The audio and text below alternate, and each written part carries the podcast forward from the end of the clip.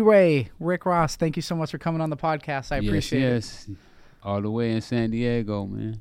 Well, thanks for coming down here. I appreciate it. Yes. No So- problem. No problem. For those of you that don't know this guy, Who an is that? absolute living legend, Who is that? the audience of Thinking Bigger with Kevin Feely. uh, what's up, audience? So, uh, so tell them a little bit about you if they don't know. Oh, wow. Where do we start, man? Um, grew up in L.A. Uh, lived here in San Diego, right down the street from here for six years. Oh, I didn't know that. Oh, you were in jail down here. I had a million dollar view, man. I got to see the ships come in, the, the, the aircraft carriers go in and out. So you know, I had a great view. You know, um, started playing tennis. You know, when I was around thirteen, and I'm so glad that I did because uh, my life could have turned out so much different. Even though I did 20 years in prison, I had a friend that just got out that did 45 years in prison, and, and he didn't make no money. So I was like, wow, what a Yeah. lucky guy. And you know, this me and this guy hung out in elementary school together. We were friends, and sort of friends in junior high. But but you know, he, he started going a little harder than than, than I was going, and and then I, I started playing tennis. So I got all the way from the hardness and and started chasing the green ball. Yeah. Yeah, so And you grew up in a in a crip neighborhood in L.A., right? yeah, I grew I grew up in a crip neighborhood. Now I live in a blood neighborhood. yeah, I grew up in Hoover Crip Hood, and right now I live in Denver Lane Hood. Um, interesting, you know, it, it- to to to live in um, different gang territories. Um, but you know, I was been, I was pretty cool with both sides, you know, uh, by not being affiliated Yeah. you know, uh, associated but not affiliated. Yeah. Yeah. At a distance. A- And you- yeah, yeah, yeah. It's dangerous. yeah. Well, you said that uh, playing tennis kept you from becoming a crip, right? Probably so. You know, If if if if if if I was making a guess about it, I would say tennis probably saved my life. Wow. You know, in, in more ways than one. you Yeah.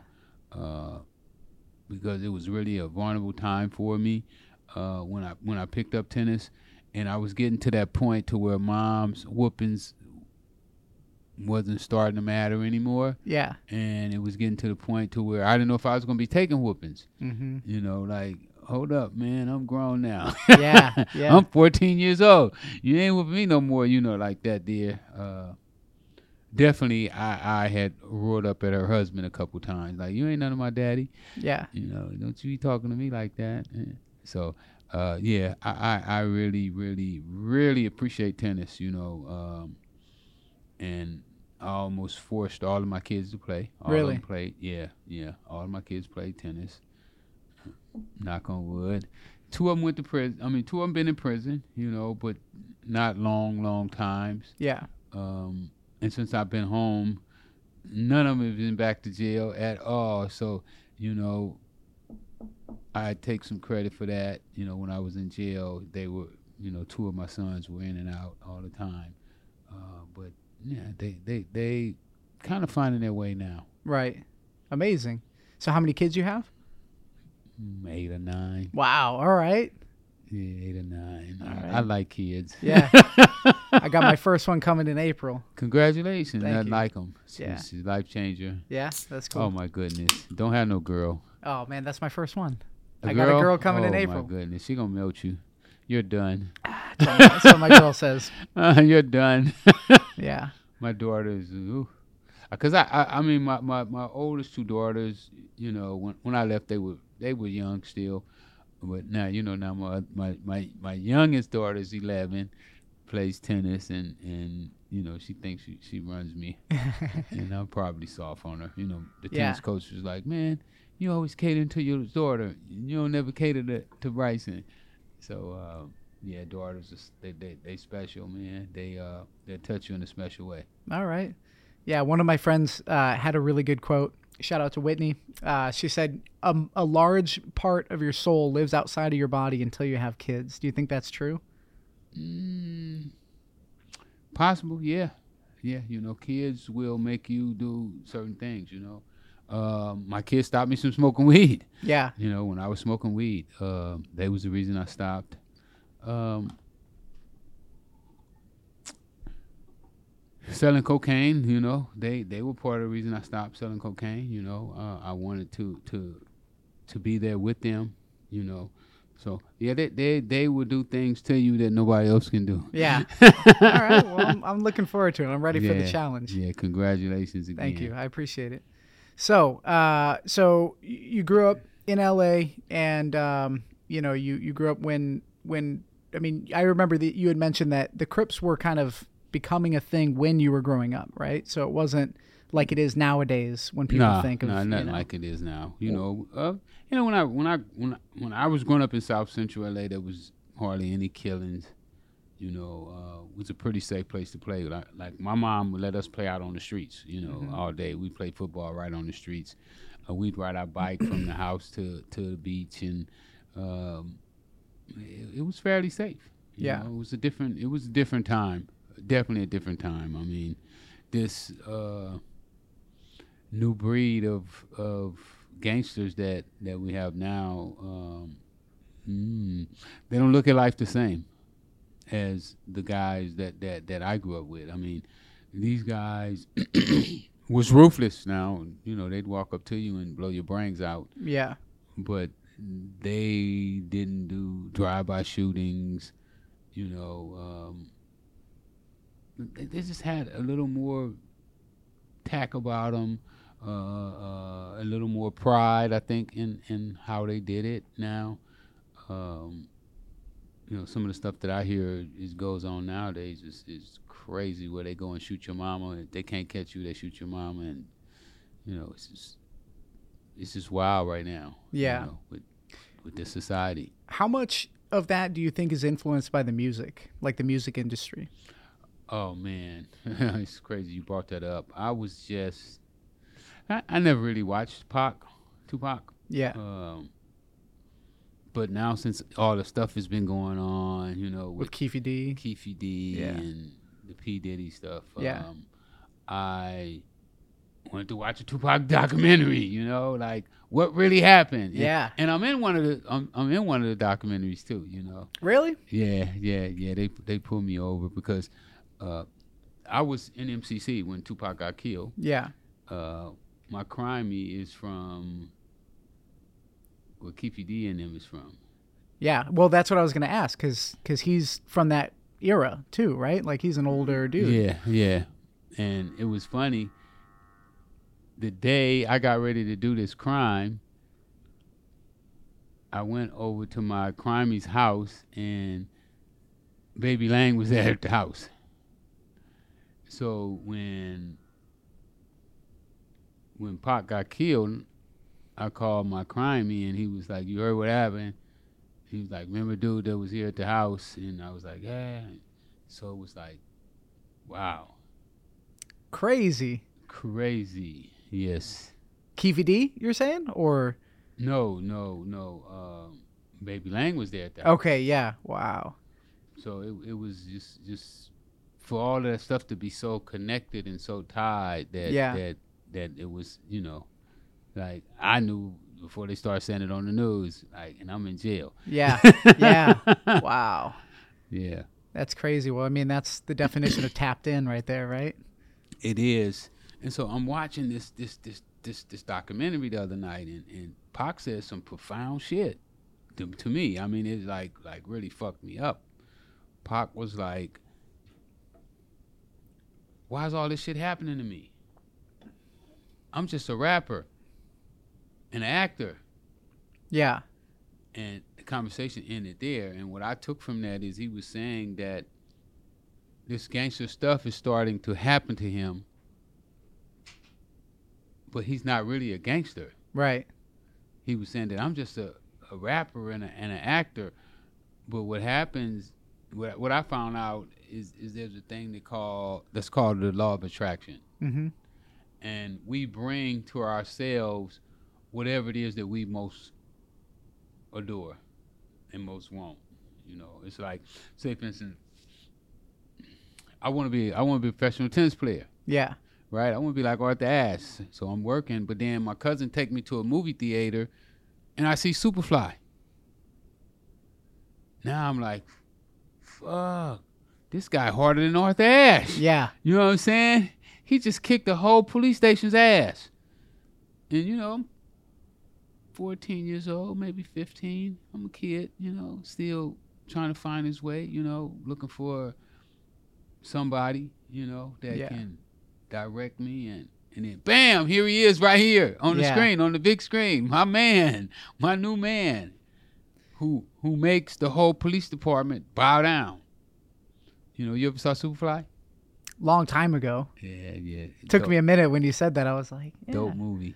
Remember the scene when um, he's trying to get out the game, and he's working for the cops, right? And The dude with the big afro, right? yeah, he had the afro. Okay, yeah. And and then the cops is they they gonna catch him and take all his money because they don't want him to get out the game. They want him to stay in the game. So he has his girl dressed up like an old lady. He dumped the money in her bag and he carrying the same bag out. And the cops stop him and they do a little fight. Blah blah blah blah. blah and they pull a gun on him. He say, "Go ahead, use it, use it, motherfucking pig. And if you do, I took a contract out." on you, your daughter, your wife, all y'all. If you touch one hair on my head, I'm gonna kill all y'all. And when when I saw that, it was the first time I ever saw a black man talk down to a white man, Mm. you know, and a cop at that. I'm like, what the fuck? Yeah. So what what I didn't understand is that in the back of my mind, I fell in love with this guy. Right. And not only did I fall in love with him, but I also fell in love with what gave him his power, Mm-hmm. which was cocaine. Mm. So five or six years later, I'm sitting at my partner's house and he laid this shit out on the table. And like, this cocaine, cocaine, you serious? You know, I'm a green tennis player. Never drunk a beer, never smoked a cigarette, never hit a joint, never saw weed, never saw cocaine. And now he's introducing me to cocaine and, and then boom, I tried it. And what I understood now, because I read, you know, I went yeah, I went to prison, I was illiterate. Yeah. Totally illiterate Right. you know, but I didn't come out that way. Yeah. So all of y'all who think y'all gonna take advantage of me, keep going. We, we gonna see. Uh, but doing my studies, I found out that there's a thing that's called the law of attraction. Yep. Uh, So you learned about law of attraction in prison. yes. Where, where, where you taught yourself how to read. You didn't know Yes. how to read before prison, and you were so motivated to get out of prison I that you learned how to taught read. yourself how to. Yeah. That's amazing. If I wouldn't know how to read, I probably would still be in prison right now. Yeah. Yeah. So so before we go into that, I want to just when when you had said that Superfly was that thing that planted the seed that maybe shifted you away from tennis and towards the life that you went towards. Well, I didn't quit playing tennis right then. Right, but subconsciously it sent you in a It different wasn't direction. the same. It wasn't the same. You know, I had love for Superfly. Yeah. You yeah. know? So how much of that nowadays do you think is with these kids that are doing crazy things, right? I mean, compared when you said that back in the day people at least had some sort of ethics and now you said they'll run up and shoot your mom. Do you think that a lot of that is because of the music industry? Oh, I totally, I totally b- blame it on the on the music industry. Really? Yeah. Yeah, yeah, because I understand how much that movie affected me. And see, I only saw that movie one time. Right. You Right. talking about these kids listen to this music over and over and over and over, and then when that record stops, then you got this other guy who's saying almost the same thing. And then after he dies, another one comes back, and, and they, they recycling the same material Yep. you know, just finding uh, trickier ways to play with it and, and different melodies and, and so forth to uh, to entice the mind. Yeah. Tapping into the subconscious mind and yeah, it's it's it's crazy. It's crazy. So, uh, so you, you tried cocaine, and when you tried cocaine for the first time after not doing drugs, not drinking really, you didn't drink at all before that. No, So, when you tried it, did it make you realize like maybe you liked it so much, like man, well everybody else is gonna like this? no, Or- no. I, I I didn't believe. Okay, I, I, I, I really, I mean, my boy who introduced me, I loved him Yeah. like a big brother. Yeah. You know, this is my guy. So it was hard for me not to trust him and believe him. But what he was saying, he's telling me that I could be rich. Yeah. I'm like, me? You know, the guy who went to shoe went to school with tennis balls glued to the toe of his shoe so he, his foot wouldn't be on the ground and all of his socks had the same hole in them because the shoe had a hole in that side, you know, like They weren't the red Converses, were they? no, no, no, no, no. I love that was that after the story. Red Converse. yeah. Uh, the Red Converse was when I was in junior high school. I was- T- t- tell that story real quick because I, I want people to hear that. Well, you- uh, uh, when I was going to when I went to Bret Hart, everybody had Converse. You know, that was like, and, and we were super poor. You Yeah. know, my mom, my mom adopted three of my cousins, um, and she just didn't have. You know, she was living above her means. You know, she bought a house. When when we first when she first started buying a house, her and my auntie were gonna buy the house together. hmm My auntie wound up dying. Hmm. And my mom went on and, and finished the, the, the process. So she bought the house, but we were really poor. Like, we would have three pair of pants. Me and my, my brothers would get three pair of pants for the year. And we would have to Wow. swap pants. Like, okay, you wear these. But we all made sure we got different pairs. Yeah. So they looked a little different. And the kids would recognize it. So I, I want a pair of Converse. yeah. You know, like, mom, I want some Converse. And they- they were like $11. She was like, boy, I ain't buying you no $11 shoes. You crazy? So uh, she said, what you want for Christmas? I said, some Converse. so she finally bought me some Converse and she come home and they were red In a crip neighborhood. in a crip neighborhood. So now I got to wear these to school. And everybody's calling me Red Shoes Dugan. Remember the Dugans that used to drive the, the car? Yep. And run it through. So Red shoes. Red Dugan. Shoes Dugan. So that became my my my my tease name throughout the whole year. So you know, I would drag those shoes. I was trying to wear those. I tried to wear those shoes out. yeah. I Yeah. wanted those to wear out. But when I started playing tennis, you know, in tennis we drag our toe when we serve and and and do certain things. So I could wear a pair of tennis shoes out in a couple weeks. nice. That's cool. So um, I would take tennis balls and glue them to the toe of the shoe and. and to keep get them by going. Yeah. yeah, keep them going. You know, I didn't have money to buy tennis shoes every week, but that's the uh, that's the red sh- the red shoe Dugan story, That's funny. and it's in my book. So you know, anybody that haven't read my book, you know, you want to know more about that story and some of the other uh, ventures that that I that I went through. Uh, Feel free to go to my website. Don't go to Amazon and buy it. Yeah. Go to rickyross.com. We're gonna link that in the description below. So if you're interested in buying his book, go buy that book. Support this man and listen to the story too, because uh, I'm gonna Yes. go buy it too. and get some game. And I, and I wrote that book. Uh, most of that book I did right while I was right downtown here. really? Yeah. yeah, yeah, yeah. Well, you know, it was really that was one of the saddest times of my life. You know, to think that um that I may never be going home again. You know, it's like pretty, pretty, pretty low. Yeah. Well, I mean, you went in with a life sentence without the possibility of parole. Yeah, that How- was here. how did that so how did that feel right and and i mean you went from being what the biggest drug dealer in the country Um, some say that i mean you were I doing was pretty big. I was pretty big. You know, million dollars every day. Not profit. You know, Yeah. people get that twisted. My profit on a million dollars was probably about two hundred thousand. 20% margin still really good i mean like that's crazy $200000 a day Yeah, yeah. And then sometimes, you know, I make I make make three million dollars in one day. yeah And sometimes my profit margin might be a little higher. You know, it might be a guy that comes from St. Louis and he don't know what the prices are. Yeah. You, you stick it to him. You know. Yeah, yeah. Yeah, we got this country boy. that's funny Yeah. So it, it varied, but uh, yeah, I made quite I made quite a bit of money. so you you try cocaine for the first time what leads you to selling cocaine because this guy says you can be rich and and that led me to selling cocaine. okay No, uh, well, well what, what he did is he gave me a piece to go out and try, and, and I did. And first, it, it took me a while to find somebody that knew if it was really cocaine, because I didn't even know if it was really cocaine. You know, right like man, this ain't really no cocaine. How you get cocaine? You know, like, like you ain't never had no cocaine before. because cocaine wasn't as popular right No, it wasn't, but it it was really really expensive. right We talking about a gram, maybe three fifty. Three hundred and fifty dollars Yeah, for a gram. in then. Yeah. Coke was expensive back then. Yeah. And what year was that? 79, 80. Wow. I mean, that's I mean, your eleven dollar shoes. You know, I mean, that puts that into perspective, right? Exactly. So, what led Well, to this you? was even later than the- than eleven dollar shoes. The eleven dollar shoes was in in, in like seventy two. right, right, Yeah. So Wow. so so it was it was a little you know a little after that. right. So, so you ended up becoming this massive drug kingpin. So, how did that level up? Right? Because Slowly, yeah, slowly.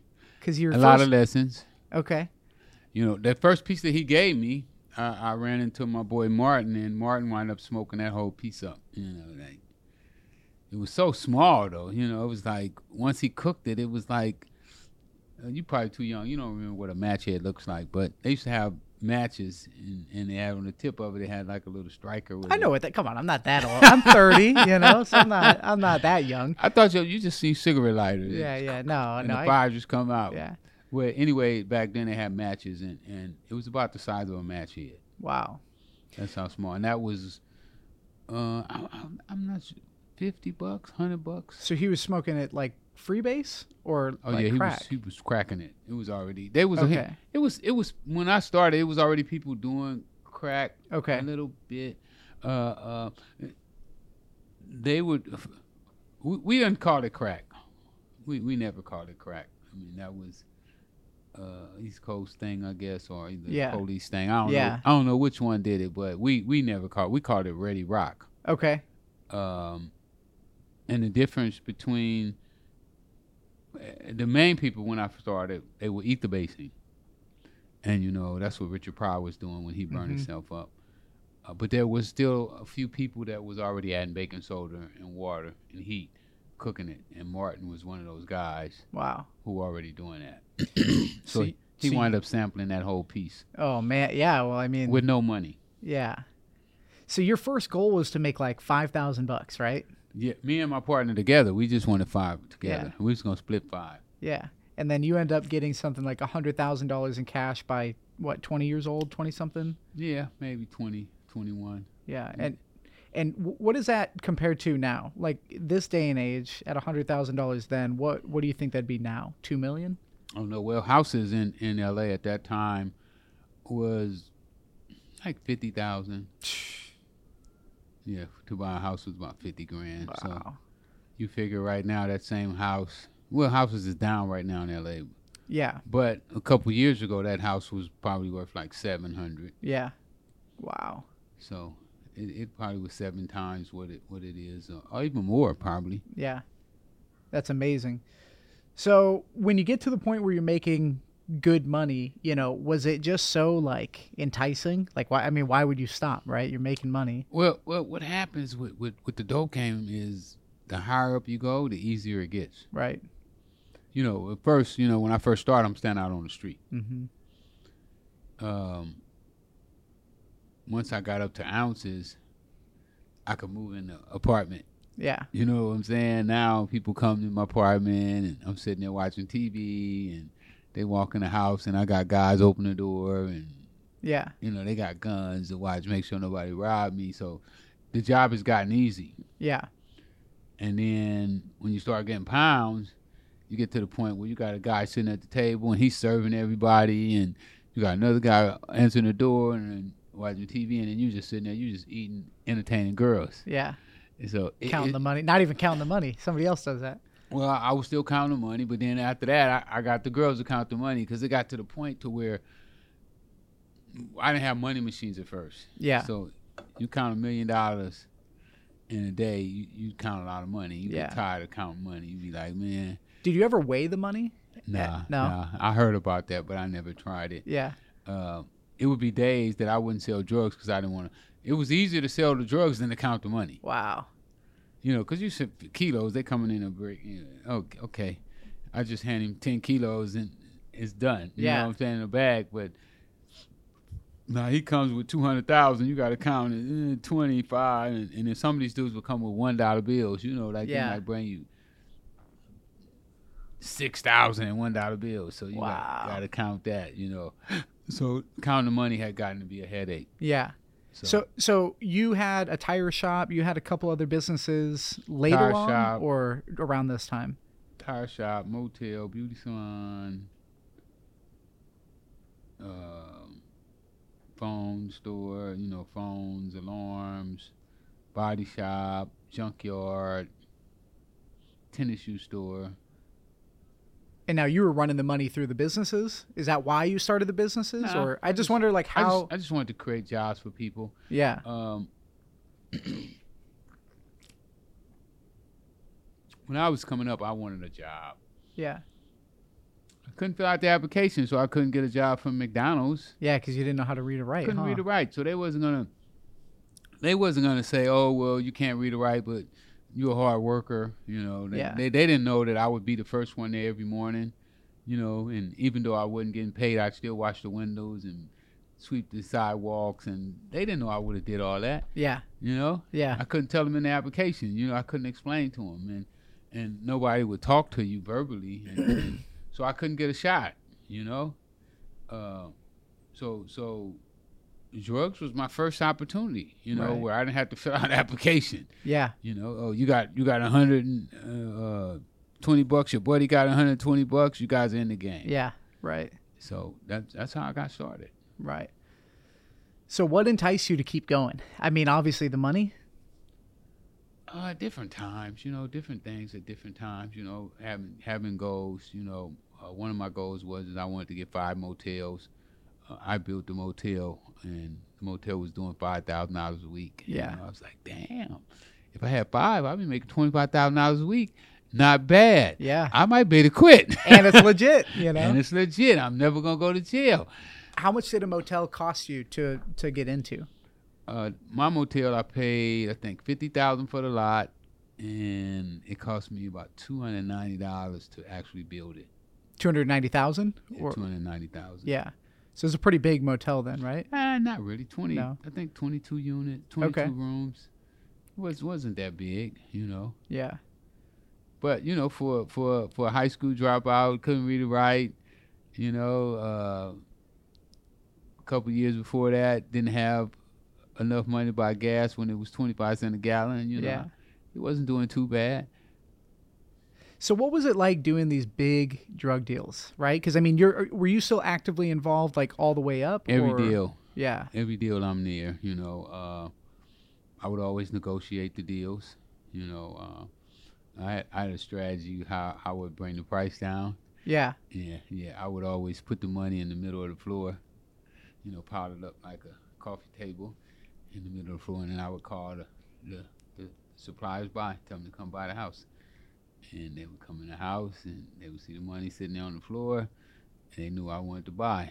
I was trying to score yeah, and uh, I would start a little bidding war. You know, like, oh, you want it? you brought somebody else in I bought three of them, and they knew. You know, I tell doing them, a cocaine auction. I tell them, oh, you know, your guy coming by in a little while. That fucker, I ought to kill that motherfucker. How, how you get your phone number? That's funny. So so were you paranoid doing deals all the time, or did you feel fearless? it gives you adrenaline, you know. Yeah, Um, I can I can remember one night we were cooking right, we were cooking about three hundred keys, and I start cooking like late at night because I knew the cops.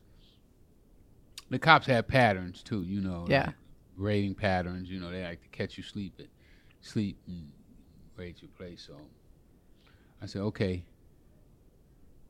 By six o'clock in the morning, we're gonna be done yeah, we do all our cooking from like one, two in the morning to like four. We done.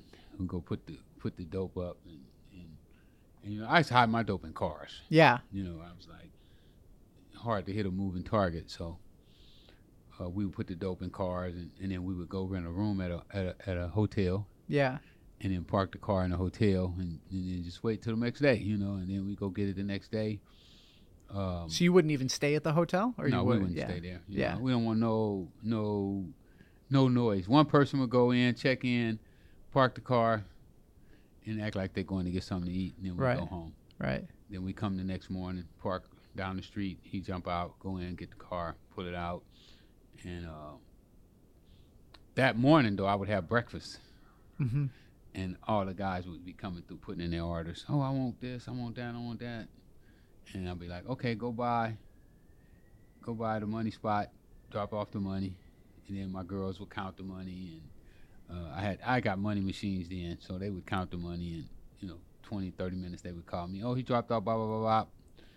He he had all he had uh, twenty thousand worth of ones. Oh, he was short twenty thousand because I stopped taking ones. Right. Yeah, I stopped Too taking- much to too, count, Too right? many ones. Yeah. They they they they started dumping their ones on me, you know. So I stopped taking them. I stopped, I didn't stop taking them. I stopped counting them. Right. So if they bought me twenty thousand in ones, they was twenty thousand short. Yeah. Yeah. Charge a little tax on it. Yeah, yeah. So uh, by the by the end of the day, I would have my count. You know how many how many how many keys we needed for who, and uh, so I would have my guys put them in duffel bags, and and we would move in like a really really influential neighborhood. Yeah. You know where no way nobody's selling coke over there, and then we would just sit there in the van, and my guys would just throw the bags out the car as the guys pulled up. So, did you ever worry that like DEA or even like CIA was following you or or they couldn't follow me. I I would I would counter survey. you Yeah. know. yeah. We ain't not let nobody follow us. yeah. But I mean, how do you like did you recruit people that were former military or something that Nah, would No, no, my guys are all street guys from my neighborhood. but how do you stay so far ahead of like I, I mean, maybe it wasn't as advanced then now with the technology we have, but I mean, informants and Nobody all- had telephones. We, we were the only guys with telephones back then. Yeah. So it wasn't no tech. The technology wasn't there, and and and you know these cops were lazy. Yeah. Yeah, they didn't want to do the work. I mean, they could have sit on us, you know, you know, and really like just sit down and, but it, it took it would have took a lot of work, you know. You figure they had two hours to catch me cooking. Took us about two hours to cook. hmm Then they had 15 minutes to catch us with the dope. In Right. 15 minutes, I'm done. Yeah. If you don't catch me exactly in them 15 minutes, you're not gonna catch me that day. Right. But what about with informants? Like if somebody inside one of the girls or one of your one of yeah, your but partners, they, they would have or- to get. I knew all my guys. Yeah, these guys I grew up with had never Right. been in trouble, you know, and, and maybe some of them may have been in trouble for gangbanging or something, but Yeah. you know, but they weren't to the point where they had we- no possibility that they were informants. right. And at that time, nobody in LA informed. Yeah, I would say that nobody in LA was informants. Yeah. you know. Um, they were sending informants from outside of the state. Later on, that was in like the late '80s. okay. But it, they didn't even know we were having money for a long time. Right. You know, if if if you watch my documentary, uh, one of the guys who was a part of the Freeway Rick Task Force, hmm uh, he talks about that they kept hearing that, that all this money was in South Central LA, but nobody believed it. Right. So, So you weren't flashy, or were you? oh me, no, of course Yeah, not. Why would yeah. I be flashy? I I don't want to put no flag up. I'm a dope dealer. Yeah, right.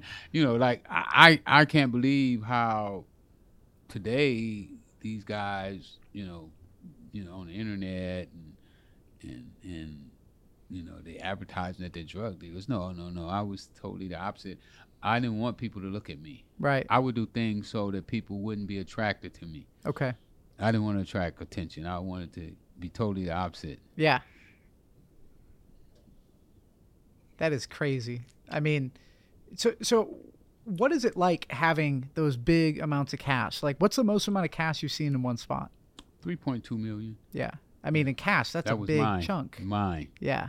How's In- that feel? Like, in what's the the 80s, feeling like in with the that? 80s it felt good you know like just figure if your auntie your cousin or uncle somebody called and say hey my car just got repoed and you'd be like go get it Yeah. you know it feels good or somebody's in jail and you'd be like bail them out you know it it just felt good to be able to assist your loved ones Right. So let's fast forward a little bit. So so you go to prison obviously for at first you had a life sentence without the possibility of parole. What wh- so first off, what led up to you getting arrested and and what did it feel like when that happened? well you know I'd already been to jail before I caught this case in San Diego. I caught a, a prior case uh, out of Cincinnati. Try to talk into the. I, ca- I caught a prior case out of Cincinnati and um, in Texas. Okay. Um, So you were transporting or yeah, sending drugs back and forth to, to Ohio and Texas. got it. Um, so when I got out, my informant had got busted here at the border. Somehow I don't know all the details. They never told us all the details, but uh, so when I get out, he had turned into an informant. So he was uh, working with DEA to set me up. Right. Um, they had did this big documentary on me when I got out on uh, on day one, and it was on Monday night. Came on right after Monday night football, and everybody was. I, I know they got mad. Da got mad, and so they paid this guy to set me up. Right. And uh, when he was setting us up, you know, just like the ride I just did today, you know, I'm riding up the coast. But this is when I'm coming here. It's more sunset time, you know, so you can see the ocean, the beautiful view. So you got popped in San Diego? yeah, Oh, I didn't know that. Okay. uh, National City. Really? Yes. Okay. National City, man. We started the deal in Chula Vista, and they had the dope in National City uh, at a Montgomery Wards, I think it was. Wow. Yeah, yeah. So um, it was just the ride up here, you know, and and I was thinking I was looking at life sentence, Right. but you know when I got out, it was kind of kind of kind of rough, you know, and and I, I was doing this this old theater, and it was gonna be the West Coast Apollo, and I put a lot of money in it. You know, I, I put like nine hundred thousand down, and I've been paying the note on it for my whole five year bid, damn near six thousand dollars a month. You know, keeping it up, and um, I was about to lose it. You know, I was like thirty thousand dollars behind, and on my payments and um my informant called me and he was like, I don't know why you running around asking everybody for help. You ain't never asked nobody for help before. And uh, what I found out he was doing is he was playing on my psychic. Mm-hmm. He was prepping me for this setup, you know. Um, and then he started offering me drugs.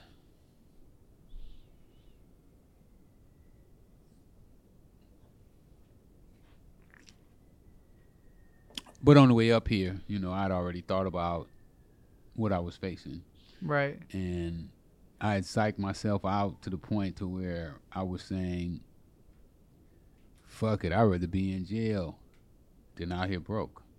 Law of attraction. Exactly. So you had already been arrested at Yeah. this point? Okay. I've been in jail in, before. Okay, in other states though. Yeah, Got it. Okay. Sorry, I just want to make sure I that's cool. cool. Make it clear. Yeah. So so you come down here. Did you feel like it was gonna happen? Was there any kind of like uh nah, it was normal. I mean, you know, he knew how to he knew how to run a run a dope a dope by. Yeah. You know, he, me and him had did enough. a- and was this guy a longtime friend of yours yeah, or he's my old supplier, Danilo Blandon. Okay, so Blandone's the one that set you up. yeah, Uh, Got Blandon the one set me up. it. Okay. And Blandone was your connect in Miami. Miami, L.A., But he was from Cincinnati. was he Nicaraguan? Mhm. Okay. So okay. So you're coming down here, feels like a normal deal, then what? Well, they they wouldn't do the deal that night, you know, because they didn't want to do it at night. You know, they knew I was gonna run. I guess They- they knew my mo. I I ran too. uh, so they, they they stalled us off that night, and the next morning, uh, they called. We got up. We took them the money. Uh, we handed them the money. Uh, they took us to where the drugs were supposed to been at in the car. He gave me the keys. I threw the keys to Mike. Mike jumped in the car, took off. I jumped in Mike's truck, took off, and next thing I know, uh, a plane car tried to block me off. I swerved and went around it, and then when I looked up, the intersection was blocked. The cops, black and whites, had the the, the intersection blocked off, and I knew it was a setup. Yeah.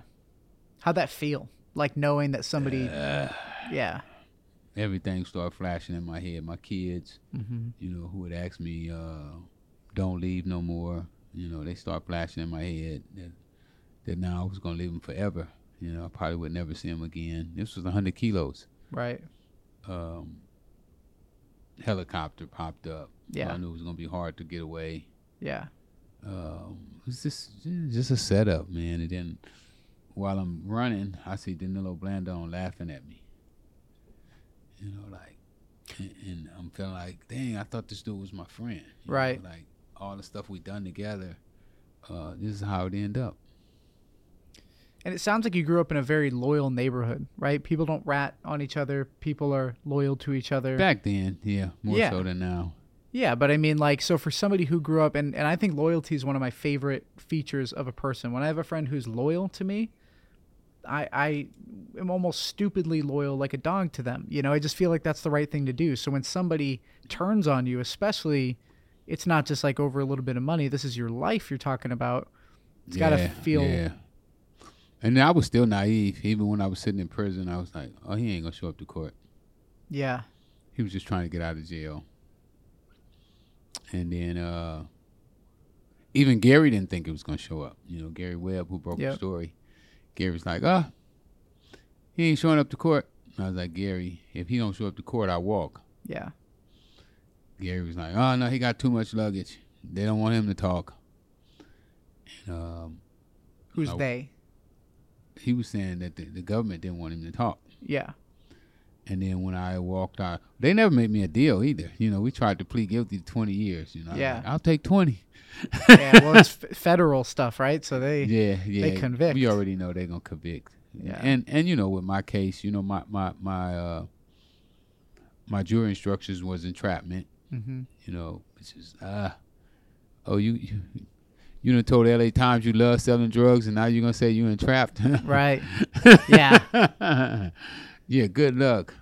You know, kind of like what Keefy D got himself into. you Yeah, know. yeah. Well, Keefe D told everybody what he did without telling them, right? I mean, you went on Vlad. He also went on Vlad and and told on himself. yeah. you know, I, I went to L.A. Times though. yeah, This is yeah, before Blad. right. That's funny. Oh, so you said okay, yeah, yeah, No, I said to the L.A. Times when I got out the first time, L.A. Times interviewed me. yeah, and that's what uh, uh, you know la times went against gary's story yeah, in, in this article la times said that i was the mcdonald's or the walmart of crack yeah. and Well, at some point you were doing more sales than Walmart was, that's right? what my that's what my lawyer said yeah my lawyer said that uh, so so when gary broke the story you know la times went against him and they were saying oh rick wasn't that big of a deal you know "Ah, blah, blah, blah, blah, whatever you know So Gary Gary Webb was a, an investigative journalist. Can you talk about your your friendship and relationship with Gary Webb? Uh, yeah, first time I met Gary was right right down the street here in San Diego. He came. Uh, I spoke to him on the phone, you know, and um, he asked me if I would be willing to uh, assist in his investigation. And my lawyer was a little skeptical. You know, you know how lawyers are. Oh, yeah, we don't know about that. And I was like, shit, I ain't got nothing to lose. yeah, They giving me a life sentence. right, I, I had already became to the realization that, that I was going to get a life sentence. Yeah. Law of attraction. Again. yeah, So uh, I had no problem with talking to Gary. You know, I didn't I didn't feel I had anything to lose, and uh, I knew that the lawyers in the case were all pushing for me to get on the witness stand and, and lie for Mike. to Yeah. let- to let Mike go. Um, which was probably something I did wrong because when they pulled the juries, the jury said one of the things that they didn't like the most about me is that I didn't tell Mike I was taking him to a dope deal. right. And, and Mike is the guy that started me selling dope. Right. Crazy. Yeah, but I had a loyalty to Mike still. Yeah. You know, he was still the guy who all the stuff that I had experienced in life, even though I was here at the end of this of this rainbow, Yeah. he was still the guy who had exposed me to all the wonderful things that that I had experienced in my life. You know, being able to build motels and you know, and drive Benzes and go on ski trips and have speedboats and have multiple girlfriends at the same time and you know have four kids that's born in the same year. All that came because of what he introduced me to Right. had he not introduced me to that, I, I don't feel that I would have enjoyed that aspect of my life. Now, did you now you had all these things that everybody wants, right? Did those things make you happy? The toys, the money, the houses, the freedom. I've always been happy, Mm. even when I was poor. Did it did it get magnified when money came, right? Like they say if you're an asshole when you're poor, you're going to be an asshole when you're rich. I, I, I think money for me, money is more of a tool to. uh, And, and, and don't get it wrong. I understand that here in America, with no money, you don't eat. Right. You know, you, you don't have a, a, a roof to sleep in if you don't have no money. You Right. sleep on the street. Yeah. So so I, I I get that point, but I'm saying after you have those essential things, then what do you do with the money? right. Well, me, I believe that I was supposed to help other people accomplish their dreams, just like I wish that somebody would have came along and helped me accomplish my dreams. Right. So my goal was more so to create jobs for Yeah. for people who didn't have uh, the ability to fill out an application, Yeah. but maybe just maybe was a hard worker Right. like myself. Yeah. And whenever I recruited drug dealers, those are the kind of drug dealers that I look for. Right. People who are smart, who are looking for guidance too, right? Yes, and and I learned. You know, I I- I started teaching. You know, uh, uh, my early my early crew that I started, I didn't really teach them about not using, Right. but I learned later on one of the first steps is to teach them not to to use the drug. Right. Yeah. I mean, one of the 10 crack commandments, right? Yeah, Never get high on I your did- own supply. I did hear that before. Yeah.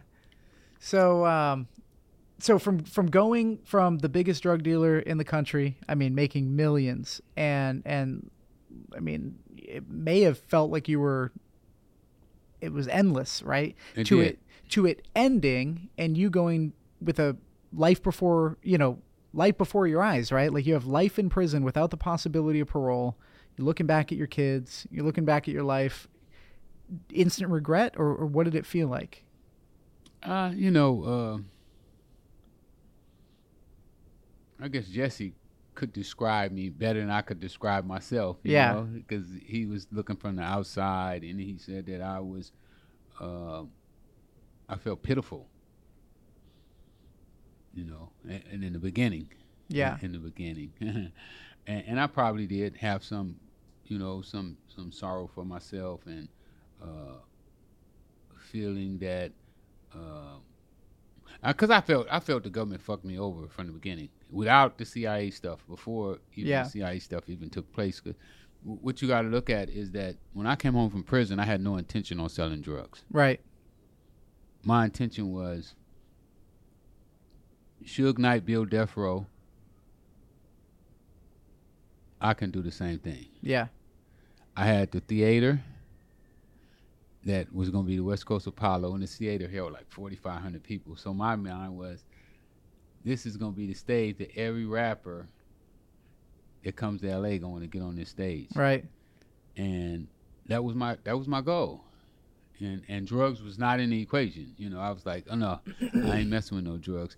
But I do understand that I had never totally ruled out drugs. Right. You know, it was still like, oh, if my son needed surgery, Yeah. I'm gonna go get that money. well, it's the thing you know, right? I mean, this is where this is your foundation. It was my crutch. Yeah. If things weren't going right, I'd go sell some drugs, Right. make it a little better. So um for them to come and start dangling drugs in my face, I felt was a violation of my parole. When you say them, who? The government, E Right. DEA. CIA. Uh, well, they it, it could have been the CIA. I, I, DEA was the representative. Of yeah. Oh, Right. DA, uh, immigration, yep. they were the representative of what was taking place to me. You Right. know, they were the ones who told Danilo Blandon, go get him. And I just felt that, when, you, you know, when, when, when a person gets out of prison and he's been gone for a while, he's vulnerable, Yeah. you know, easily persuaded because you don't have no money, you know, things not like it was, you've been gone Yep. girlfriends left you, friends. So you trying to put your life back on track. Mm-hmm. For somebody to come and deliberately try to take you off track, I think should be a violation. Right. They should be encouraging you to go straight. And I was going straight, but they kept dingling that thing that they know, you know, twick my twick my fancy, you know, like Well, CIA agents and I mean the government, you know, but specifically CIA agents are taught and trained to look for vulnerabilities in the people they want to manipulate. absolutely. Do you think that's what happened to you? I mean, do you think Oh, Blandone they, was? they knew my profile. Yeah, Yeah, they had my profile. I mean, you know, you got the guy that that that I dealt with every day. You Yeah. got him, so he can give you information where you can come up with the profile. right. So they knew what you know was gonna. But they start off, you know, oh, we give him to you for seventeen. Nope. We give him to you for fifteen. Nope. We give him to you for twelve. Nope. We give it to you for eleven. Nope. Kilos. Yeah, we give them to you for nine five. What? Nine five? At some point, did it seem too good to be true, or no? Not for him. We, we did it before, Yeah, and that's what the judge went by to not give me sentence entrapment, because technically it was sentence entrapment as well, because my crime he only had one hundred eighty thousand dollars, and they was giving us a million dollars worth of dope. Mm. So where's the money? Ah. So really, the, the government um, and agents manipulate sentences by giving credit. Right, You know, oh, he can't buy with two kilos, but we're gonna give him ten on credit. right. So now you look at more time. So, do you think that the CIA is responsible for the crack, you know, everything that happened with c- crack cocaine? Uh, wow, good question. Well, I mean, with the whole Iran Contra thing, Barry Seal, all that stuff. Yeah, still, I I mean, you know, I don't know. i they say that they knew that their agents were selling drugs, you know, but uh, I mean, are they responsible? I, I'm I'm not the guy to answer that question. I I mean, I couldn't, you know, I, I couldn't say. Gary Webb thought they were, you know. Well, and Gary Webb ended up supposedly committing suicide in 2004, right? Yeah. 2004? Shot herself twice Yeah. So, in the head. how do you do that, right? I mean, I mean, it can be. Po- I mean, I'm not saying it's impossible. People ask me that all the time, you know, and, and you know, my answer is always the same. I didn't see the autopsy. You know, I, I don't have any evidence. Yeah. So when I don't have evidence, it's hard for me to speak on it. You Of know, course. It would only be a theory. Uh, they had a coroner that said it was possible, you know, for a guy to, to shoot himself in the head twice. Um, but I guess the jury's gonna be out for that, you know, you know, on on that issue, you know. Uh, Gary's wife said she found suicide notes, you know, where where he, he, he thought about doing suicide. So Mm-hmm. I just don't know. You know, I, I never thought, you know, last time I talked to Gary, he didn't sound suicidal, you know. Um, he was talking about pushing on that he had new evidence and, you know, um, there was different areas that he thought he was going to go with the story. You know, he thought that he could could could go even further. So, um, it's a good question, man. I mean, the world's been wrestling with that since since it happened. You know, Yeah. uh, what happened to Gary Webb? Well, I mean, you know, you come out with a big story that might compromise the CIA. It's pretty, pretty easy for them to just make somebody, you know, disappear.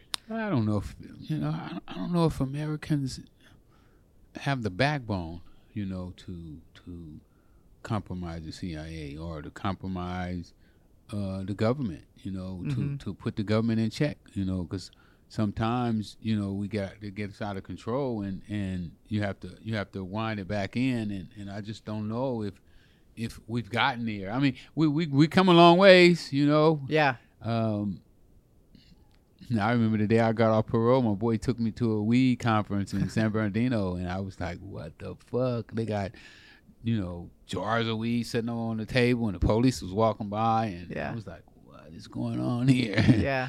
you know so uh, i mean we we we get we're getting more sensible you know uh now drug dealers don't get life sentences for selling drugs you know Yeah. that's and it's, it's murder involved Right. um so i mean i mean we made some improvements but i don't think that that we have um mm, we're nowhere near the point we need to be Yeah. So, how did you teach yourself how to read in prison? I mean, your motivation was to get out and see your family again, right? yes So, what led you? I mean, obviously, your motivation is now, well, how do I get out? Well, I got to read. uh, law of attraction Yeah. I thought my way in. I'm gonna think my way out. my my cellie made me some cue cards, you know, and I, I started with uh with the cue cards, and and uh, he taught me how to sign my letters out. And next thing you know, uh, I was reading the newspaper, Wow. and then law books, and then I fell in love with reading. You know, I became an advocate reader. Uh, once once I understood how valuable reading was, that that reading was almost a, a cheat code. You know Yeah. um, you can you can read a book in three or four days that it took somebody 30 years to live Yeah. so you get all that experience in three or four days and, and i was like wow this is like cheating Yeah. you shouldn't have gave me this so um, i became an arrogant reader i wanted to cheat you know i, I didn't mind cheating i just want to win Yeah. Yeah. So how long did it take you to get, you know, to uh, enough to be able to read law books? Because law books aren't necessarily kindergarten. it style wasn't reading. long i'm talking about months maybe Really? Yeah. Wow. Well, well, well, one of the things I found out about reading is i- it's probably easier for an adult to learn how to read than a kid Yeah. because an adult already has a vocabulary. Yep. And once you get the words, like I could read a sentence and I might not wa- know a word in there, but I could understand the meaning of that word Yeah. after I read the sentence. So that would be something that would be hard for a kid to do. And my comprehension level was really good. Yeah. Uh, the last test I took, uh, my comprehension level was on a college level. hmm So so I really understood what I read Right. You know. Right. and um, I, I just stayed on it. You know, I, I started reading like I sold dope. You know, all day, Yeah. every day. You know, Yeah. that was my favorite pastime. Right. You know, I stopped playing chess, um, stopped watching TV at all. Uh, all I would do is go to the library and stay in my room and read. You know, and what I found out that the more you read, the better you get at it. hmm Like like tennis. Yeah. Well, like like how Superfly made you feel uh, like that black man had spoken to the police in a down, you know, spoken down to them. That was the first time you saw that. Was getting out of prison your way of that same feeling of feeling like you're going, you're you're giving it to the system. Oh, absolutely, Yeah. absolutely. I, uh, yeah, that's something you you you, you mentioned that right. Um, one day we were in court and they had a special hearing because I was in there writing my book, Yeah. and so you know the cops in the jail in MDC would whatever you're doing, they would always report it to the to the government, and so they reported, "Oh, he's over there writing a book." so we go to court, and the, the guy wants to put the son of sound law on me. Uh, Your Honor, Mr. Ross is over there. He's trying to get rich again, and, and he's over there writing a book at at MCC. So, um,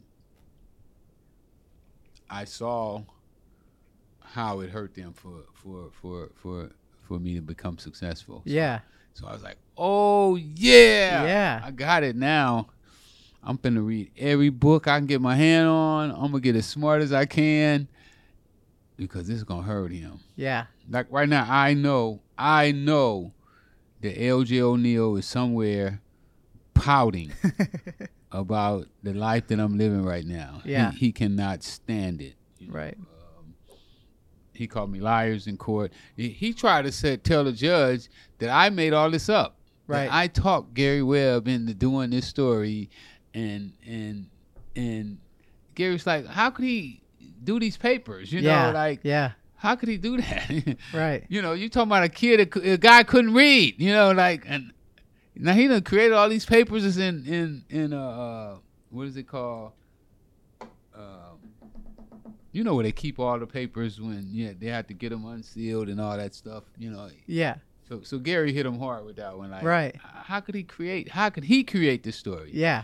So uh, and and they felt better discrediting me than discrediting Gary. You know, Right. Gary was a little harder to Well, discredit. you're al- you're already like, well, Yeah. You know, you're in jail. I'm in so jail. that- I'm, yeah. a, I'm a convict. I'm Right. a lying convict. Like, cause you sold drugs, you you also a liar. yeah. Like, you can be a drug dealer without being a liar. Right.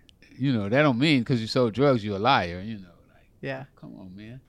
So so what what was it that you what made you go from having that life sentence without the possibility of parole to being able to walk after tw- 20 years? There was a case that I found, and it says that you cannot become a career criminal in one day. You know, say for instance, I, I never saw Breaking Bad, but I heard about it, right? Yeah. and they said this guy's son needed a surgery or something, and, and, and he knew what a dope track was, and he goes out. So, say for instance, in, in LA, we had dope tracks that would make $100,000 one day. Mhm. You, know, I mean, you could literally go out there and, and if you could dominate the, the sales, you could make the whole hundred thousand, right? Right. But in order to make a hundred thousand dollars, you got to make a lot of different sales to a lot of different people. Right. Well, you know, each one of those are different sales, right? So technically, the way they were trying to do the law, you could have been a career criminal fifty times over because you sold to fifty people. Right. So you sold 50 different sales. Those are si- 50 different cases technically. Yep.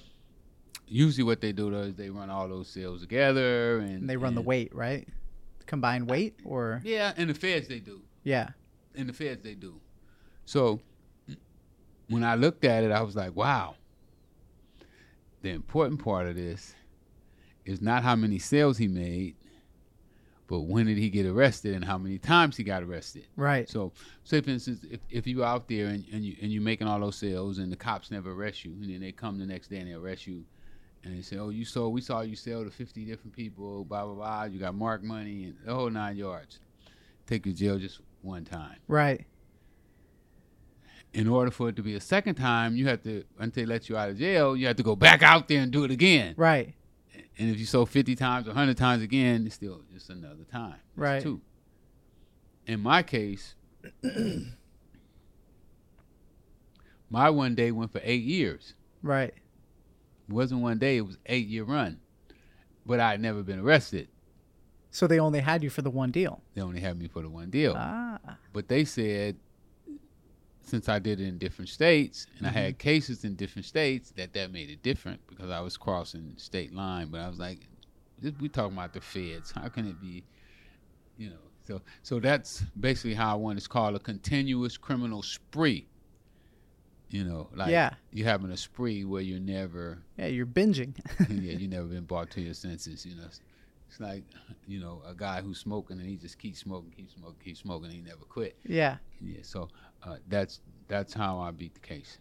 So you you get out of prison after 20 years, 2009? Yeah, 2009.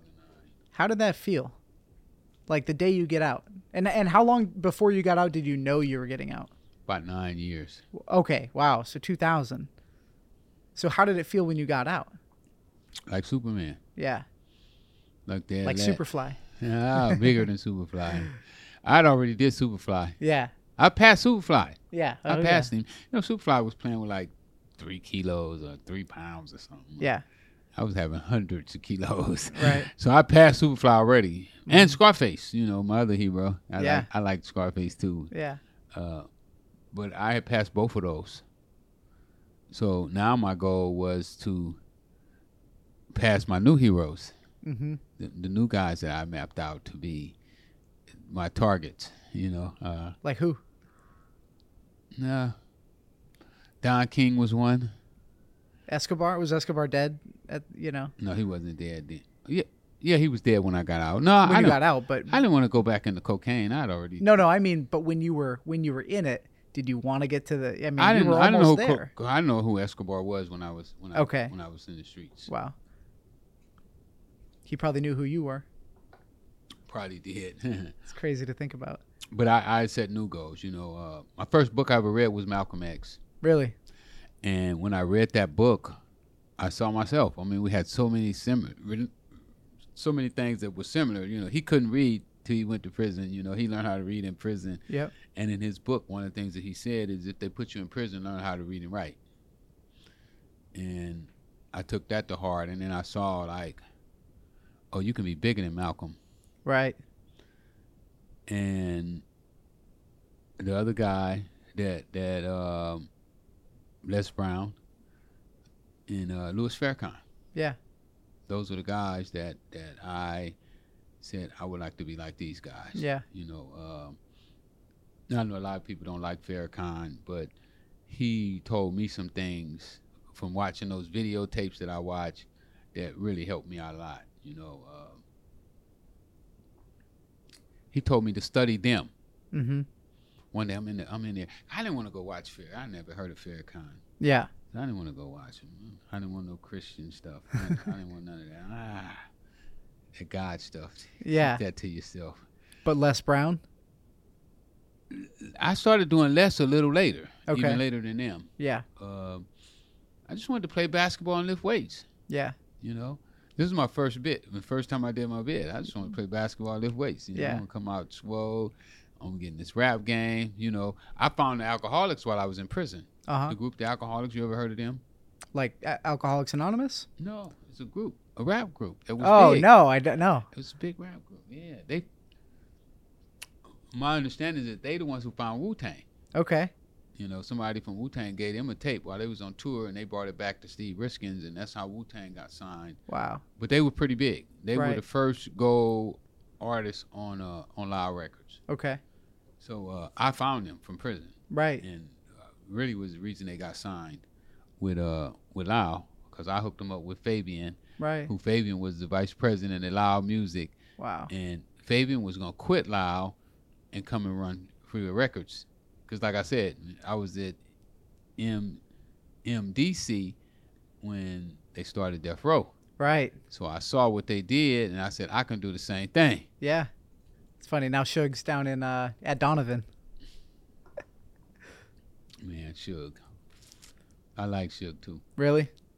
Yeah, yeah, Suge, Suge tried to help me when I got out. Yeah. You know, um, Yeah, I heard that actually. No, he did. He did. He did. He shook shook Richard's hand out. Um, I didn't receive it the way I should have. Yeah. Yeah, yeah. I'm gonna say that there. I slipped on that. Had I, Yeah, had but I- maybe maybe I you been would have on been my wrapped game. up on something else, you know. Nah, nah, I would have probably steered him away. Yeah. I probably Really? would've kept him on the.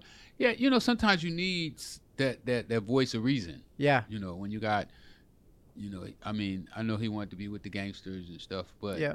he still had a lot of respect for for my wisdom. Right. So I don't know anyway, but I, I feel that had I um, stayed closer to Suge, you know, I would have had a, a definitely an impact on his life, Right. uh, and and it probably would have been different than what what it what it what it wound up turning out to be. Right. Um, but uh, what was we saying? Uh, I lost my train of thought. It's all right. we was talking about how I felt, right? Yeah. So when you when you got out, right? You feel, you said you feel like Superman. John, I read 300 books. Yeah. Study Sam Walton. Study Nike. Bill Gates. The guys who found Google. Right. You know what I'm saying? I done read articles of. I knew when Facebook only had 20 some thousand followers. Yeah. Yeah. Yeah. Yeah. I never saw a computer, but I read the articles in the newspapers. You know, I used to read the, the LA Times, Wall Street Journal. I read those every day. Yeah. um, USAA. So uh, I knew what was going on, even though I didn't know what was going on. You know, I, yeah. I had an idea. So when when I got out, I was I was armed with all of this knowledge. Yeah. I understood how I made a million dollars a day selling cocaine. Right. Like I get it. I know. First, it was luck. Yep. When I did it, it was luck. It was just pure tennis luck. You know, I'm, Yeah. I'm. Oh, keep hitting the backhand. You, you, you hitting it wrong. Do it over again. Correct it. Correct it. That's what I'll use in the dope game. Yep. You know, you see something wrong. Oh, that guy there, he did that right. Do it just like that. Trial and error. Yes. When I got out of prison, I understood what I needed to do Right. to accomplish whatever goal I wanted to accomplish, and I felt that there was no um, there was no cap on what I could do, Mm-hmm. and I still feel like that. Right There's now no today. cap. I mean, and the cool thing is, you've been an entrepreneur this whole time. Oh yeah, I've been an entrepreneur since I was knee high to a grasshopper. Yeah. You know, I used to go and collect my neighbors' uh, bottles. When the liquor store used to pay five cent a bottle, and I Yeah. would collect their bottles and then take them to the store and come back and split the money with them. So, so I already understood entrepreneurship. I understood uh, um organizing. Uh, but then, you know, once I read Think and Grow Rich, and it taught me about the mastermind group. Now I Yeah. know about putting a group of people together who Pacific, whose specific job is to help you accomplish your goals. Yeah. So let's talk about the mastermind because law of attraction and think and grow rich is very important. It's why I have my vision board right there. And uh, I'm constantly having to take things down and put new things back up on there because they keep happening. You know, Yeah, I, this yeah. office, an office just like this, was on my vision board for a long time and it happened. Wow. You know, just wow. just like the music plants seeds into your subconscious mind, I've noticed that you know a vision board or, or visualization plants those same Same kind thing of I was just telling seeds. you about Tupac. Yeah, right. He manifested. He manifested hi- his wanting to play the role so well turned into his real life. yeah, You know, same thing with me. Me wanting to be Superfly so bad, I became Superfly. yeah, I became him in real life. So, uh, uh, you know, Mama always say, "Be careful what you ask for, because you might get yeah. it." Do you believe that anything that you can have in your mind, you can hold in your hand? Pretty much, yeah. Yeah. If, I mean, if you're willing to to, because it's it's different between you know some people just want something, and then some people like really want it. Like I'll stake my life on this. yep. You know, like when when when I sold drug, I was willing to die Yeah. or kill. Yep. You know, I put on a bulletproof vest. Yeah. I wake up some morning, I put my vest on, look at my pistol, and be like, man, if it go down today, it go down. Yeah. You know, this is how it is. Right. You know, somebody c- run up trying to take my shit, I'm gonna kill them. Yeah. If the cops come up wrong, they gonna get it too. Yeah. If I go to prison today, that's part of the game. Yeah. And what I understood is I was so cold, and not only did I put myself on the line, but I started putting my other family members on the line as well because, and my friends who I recruited to come into this lifestyle that was dangerous for everybody. Yeah. And I brought people in that I genuinely love, you know. Uh, even even my little sister, she was about 17 years old, and she kept getting in trouble out here. And you know, I told my mom, "Put her on the plane, send her down here to me." Right. in Cincinnati, and then she came down there and started selling dope with me. Yeah. You know, she didn't get in trouble no more, but it still put her in the line of of of that fire that you know that Tupac put himself in. Yeah, right. Hmm. Manifested the downfall. Now, when you look back, do you regret it? Mm, No regrets. I, I I used to, you know, people used to ask me that all the time, and and I didn't really know what to say. And uh, I did an interview with this girl out of Chicago, out of the Chicago Tribune, I think it was. Yeah. And young girl too. And the title of her her story was "No Regrets, Only Lessons." Mm-hmm. and I learned from my life. You know, I I, I, I benefited from it. You know, even jail. You know, I benefited from jail. No way I could accomplish the things that I accomplished in jail if I would have been on the street. You know, Right. nobody would have got me to sit down and read Think and Grow Rich and The Richest Man in Babylon and As a Man Think and The Millionaire Next Door and Who My Cheese and you know uh, From Good to Great. You know they couldn't have did it. You know Right. it wouldn't have happened. You know I wouldn't have read the Wall Street Journal every day. I wouldn't have read the. Wa- So so when I look back at my life. And, and and and if you have regrets, that means that you don't really like who you are today. Yeah. So if you like who you are today, then you can't have regrets because everything that you've done got you to the point to where you're sitting at right now. Right. It, it's funny that you say that because so I'm seven years sober, right? I struggled with alcohol. I got myself in a lot of shit before I got sober. And I wanted to be. I mean, I, I manifested a, a reality that, that I thought I wanted, and I didn't. But when people ask me about getting sober, and they're like, man, you must really regret it. It's like, well, I'm here and I'm living the life that I always wanted to, and I wouldn't be here without getting sober and without dealing with all the shit that I dealt with that I brought on myself. Right. You know, so Right. so no, I mean, I, I think we share that. I don't regret any of it. No, you can't because you won't. You won't. If you regret it, then you don't. You don't like who you are today. Yeah, I feel bad for some of it. There's some things that I wish I didn't make other people feel a certain way, but you know, sometimes I think that this life is like a simulation and we're all here to teach each other's les- lessons, you Yeah. know, and when somebody does you wrong, it's it's for a reason, you know, and I think it all balances out at the end. Well, you, know, Um, you know, I look at it like we're all in a dream, yeah. and this is my dream, Yeah. and you have your dreams. He has his dreams, and whatever he dreams, that's what it is. Yeah. Whatever role I play in his dream, that's the role I was supposed to play, and Right. whatever role he plays in mine, that was the role that he was supposed to play. Now, how I deal with his role is a whole nother story. Right. you know so uh, that that's that's kind of how i look at the whole um the whole scenario Yeah. So let's talk about law of attraction for a little bit. I, we kind of skimmed the surface, but what what how, how would you if you were to tell your your 15 year old self about law of attraction? What would you say? How would you describe it? How would you harness it?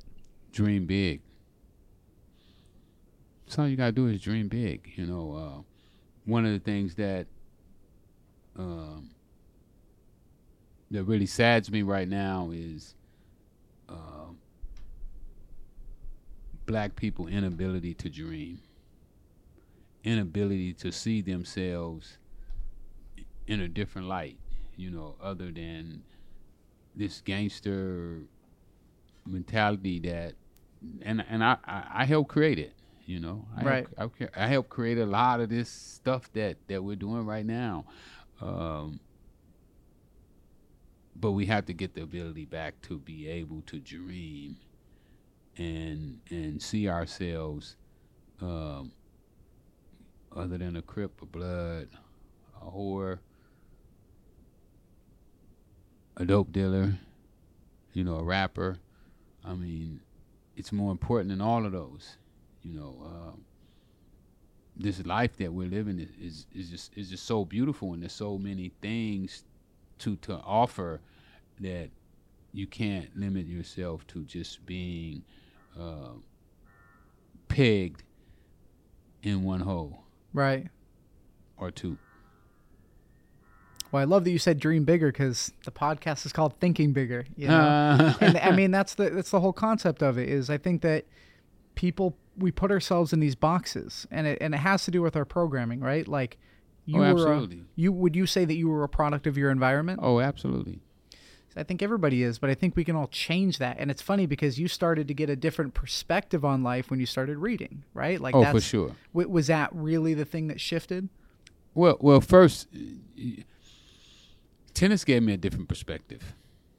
You know, I got to see things because you know I, I wondered, you know, why my brothers don't have the same drive I got. Mm-hmm. You know, we grew up in the same house, we ate the same food, but they didn't have the same pers- perspective of life that I did. You know, when I was a kid, I got to go to Beverly Hills, you know, and see people with tennis courts in their backyard. Right.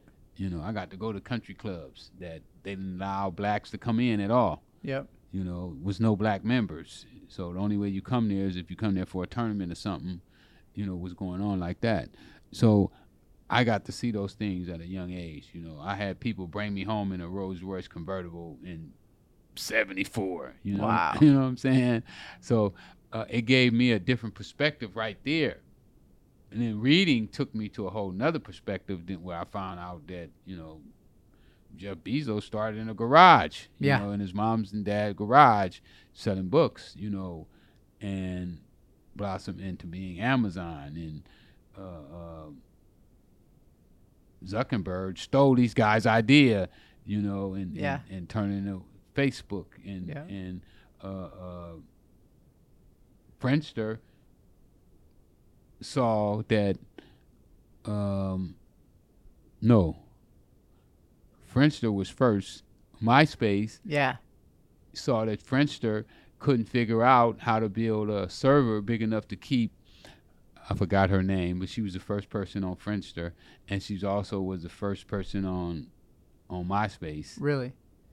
Yes, and they figured out how to keep the the the, the, the servers up, and they brought her to MySpace, and then she blew MySpace up Yeah. and you know s- so so so reading gave me that Right. you know reading gave me that knowledge you know how uh, uh nike you know and you know some of the stories might be told might not be totally accurate but you know reading his book they talk about how he didn't set down to start nike you know he got lucky and went over to to china and saw some tennis shoes that looked like adidas and and and brought them back and and next thing you know he's selling tennis shoes Yeah. out the trunk of his car, you know, and, and next thing you know, Nike, because he had the wherewith to say, oh, Adidas and them don't believe in paying athletes to wear their shoes. Yep. You know, they thought it was unethical Right. to pay an athlete, and he didn't think so, so he put him under contract. So you know, when when you start to see these type of things, and and and they give you ideas, you know, like Yeah. oh, that's how it was, you know. So, um, and then I saw all of the opportunities that I had that I passed up, you know. Like uh, one day I'm sitting in my house and I'm smoking a joint, and my boy called me and he was like, "Hey, Quincy Jones and Michael Jackson want you to come to the studio," Wow. and I'm like. Tell them to come over here. Did they? no. No. Damn. And then uh, I'm sitting there with Otis Smith, and Otis Smith is the guy who found Anita Baker. Yeah. So I'm seeing I had all these opportunities, and I didn't know. uh, When I go meet Dr. Dre, when I get out of jail, one time I went to an apartment and DJ Pooh take me over to this apartment, and Dre said he was at that apartment, you know. So I- I'm seeing that I had all these opportunities, but I didn't capitalize on them Right.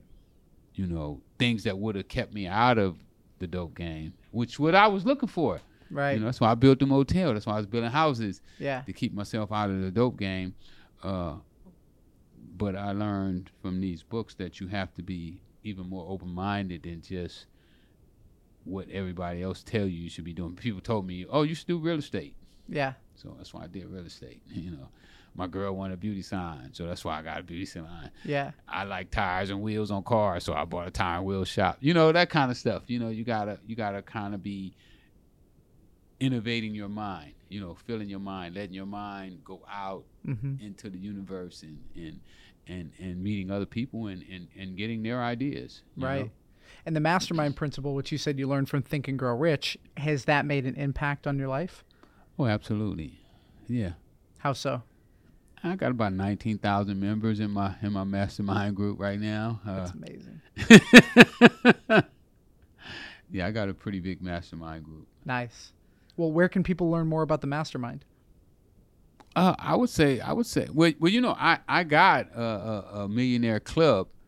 I started a millionaires club where um, my goal is to take all of these people to join my millionaire club and I'm going to make them millionaires. Right.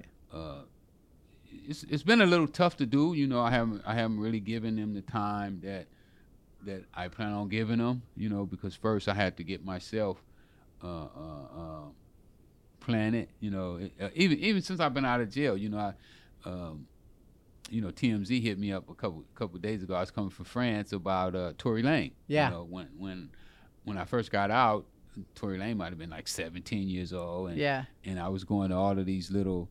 Uh, uh, shows and Tory Lane was there, you know. Yeah. And he was like, "Man, you ought to work with me, Rick." you know, little bitty kid, and I'm like, Yeah. "Kid, get out of here." Yeah. but at that time I wasn't settled to Yep. where I could could deal with an artist, you know. Um, and I didn't know if he was talented. I, I didn't. Yeah. I, I didn't have that. You know, I didn't have that to know what I know now about you know because I'm dropping my fin- I'm getting ready to drop my uh, my first artist. I got to deal with Universal Music Group now, so I'm finna drop an artist Friday. Friday we drop. We Really? dropping out- Yeah, yeah. Juice the Mac. It Really? dropped Friday. Okay. Uh, we- we're going to Detroit. We're gonna be dropping there. It's gonna be a pretty big party, and uh, so so so you know, it just it taught me to keep keep an open mind, you know, and and surround yourself with people that can help your mind expand. You know, if if you get around people and they oh you can't do that, you know, which is what most of your friends are gonna say if Yeah. if they don't know where they going, they gonna talk you out of trying to go in anywhere. Like, Right. Just stay here with us. Yeah. Yeah. so uh, mastermind group has been has been has been has been wonderful for me. Uh, um, you know, so many of those principles in those books. You know, like saving ten percent of everything you earn. You Mhm. know, Uh, when I looked at it in the dope game, you know, I put almost almost all my money back. You know, Yeah. I, I lived off of the ones. Right. You know, I made I got so many one dollar bills I couldn't spend them. Yeah. So um, when when you look at those type of principles, you know, you'd be like, wow, you know, just what is it that I can't do? All I have to do was know what I want to do. Right. And a lot of times people don't know what they want to do. I mean, you ask most people, what is it you want to do? And they won't, they, they, they can't tell you. Yeah. Right. And they haven't had the time to think about it, which is so weird because we're living in this life of the the rat race on a hamster wheel. Where we're just going, Yeah. but going where? nowhere. Yeah. And you can live out here. You know, I ain't, had- I ain't had a job since I've been out of prison. Yeah. Yeah, I just like my judge said, I live off the fat of the land. That's what she told me when I went to court. Oh, you live off the fat of the land. You've been Yeah. out here living off the fat of the land. I was- Well, I'm still living off the fat of the land, and, Yeah. and um, you know, life has been good for me. You know, I'm I'm I'm, I'm excited. Uh, I pulled my director and my producer back together yesterday. You know, we had a, a little little thing about the movie. We were supposed to start pre-production this summer, and I pulled that back together. Uh, my two babies are playing great tennis. My daughter's so oh, she's so good. Yeah. Yeah, but she she she's wrestling with. She's only eleven. Really. Yeah, and Yeah. she's wrestling with. I don't want to be good. You know, I don't want to be good in tennis. That's what Daddy wants me to do. you know, Yeah. So, uh, uh, but to see her hit a tennis ball, you know, like lets me know. You know, Richard Williams did it. You know, he everybody laughed at him because you know I, I knew Venus and Serena when they was coming up too. You Yeah. know, what I mean when they first started Yeah. and their dad used to say that they were going to be number one and two in the world. Yep. And Man, that Nike commercial with them and their dad. Do you know which one I'm talking about? I didn't see it. I don't, really, Oh. I don't really watch TV. Maybe Uh, know- we'll do a clip with that Nike commercial because that was. I'll, I'll send it to you. It's uh. You That's a know, good uh, one. one of my teachers told me that because I read books on writing movie scripts and books and all that. You know, that's on my book self-published. You know, Yeah. I'm self-published my book. So one of the things that they told me is that you can't be watching other people's stories and coming up with your own story. Mm. So right now I'm coming up with my own story, and um, I don't really have time to watch commercials and TVs and, and all that because I'm still making my own story. You know, Yeah. I'm in the lab. I'm in Yeah. the lab, baby. I'm working. I Yeah, love it. I I ain't took a vacation since I've been on. But what's a vacation? Like you love doing what you do. I do. Uh, my man say, when you love doing what you're doing, you never worked a day in your life. So Yeah. Oh, that's it's me. true. I ain't never worked. I ain't never had a job. Yeah. Well, man, I, I really appreciate you coming down here. I really appreciate you coming on the podcast and sharing your story. And uh, wasn't easy. This two hour drive, Yeah, boy. well, you well, you know what? Next time we'll come to you. We'll we'll film another one. And well, you know uh, what you can do for me? yeah. My dispensary gonna be open in about three weeks, and I'm asking everybody that I ever helped, that I ever talked to, uh, that felt I did anything for them, to come down. You know, all the news is gonna be there, and I want to make a big splash, because what I see happening, right? Like two or three thousand people probably gonna show up. You know, Snoop might show up. Yeah. You know, uh, uh, fifteen hundred Nut might show up. YG might show up. Anybody, Yeah. they all really should show up. You know, really, because Yep. I done, I done touched them a little bit since I've been home, Yeah. and you know, just to come by and and say, "Hey, man, congratulations!" You know, Yeah. because my accomplishment to have a dispensary is is is a big deal. You Yeah. know, when I first started trying to get it, they were saying, "Oh, we don't want convicted felons having dispensaries." And But I, they're the ones that are going to make it run. well, you know, I had to hit them with, "If it wasn't for the convicted felons, it wouldn't be legal because nobody else was gonna stand up for the rights. Right. Those other people, they they wasn't gonna stand up." The Right. felons said, "No, y'all wrong. We gonna do this shit. Put me in jail. Do whatever you gonna do." And when I hit them with that, they was like, "Ooh." Yeah.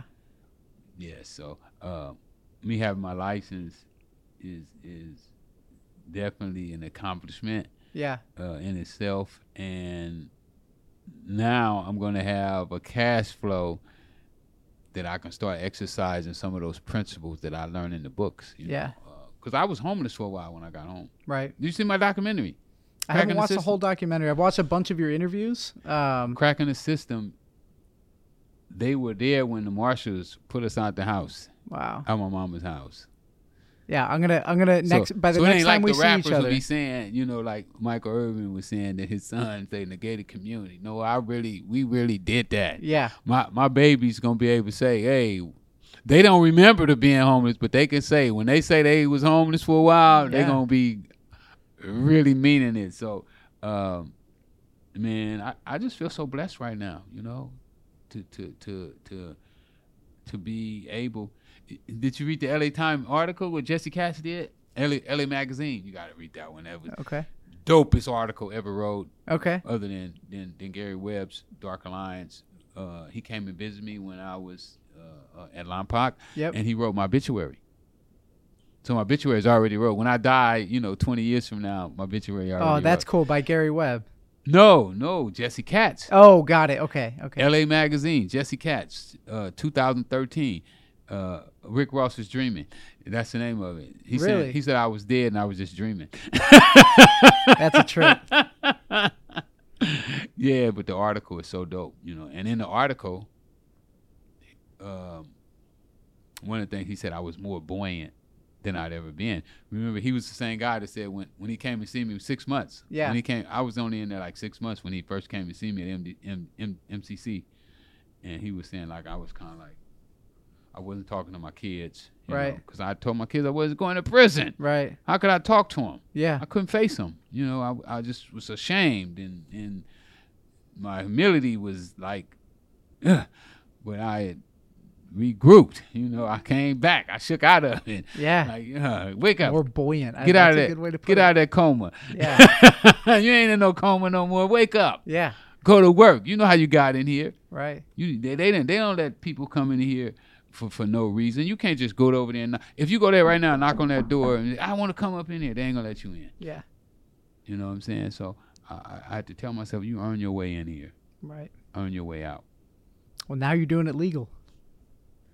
Thank you so much for coming on. I Thank you. appreciate it. Next time we do this, I'll come to you, and I would love to come up and see see your businesses, and uh, Come to my dispensary in three weeks. love to see what you're what you're doing, man. So, Come to the dispensary in three weeks. You're gonna see something. all right, Bring the cameras. cool. All right. All right.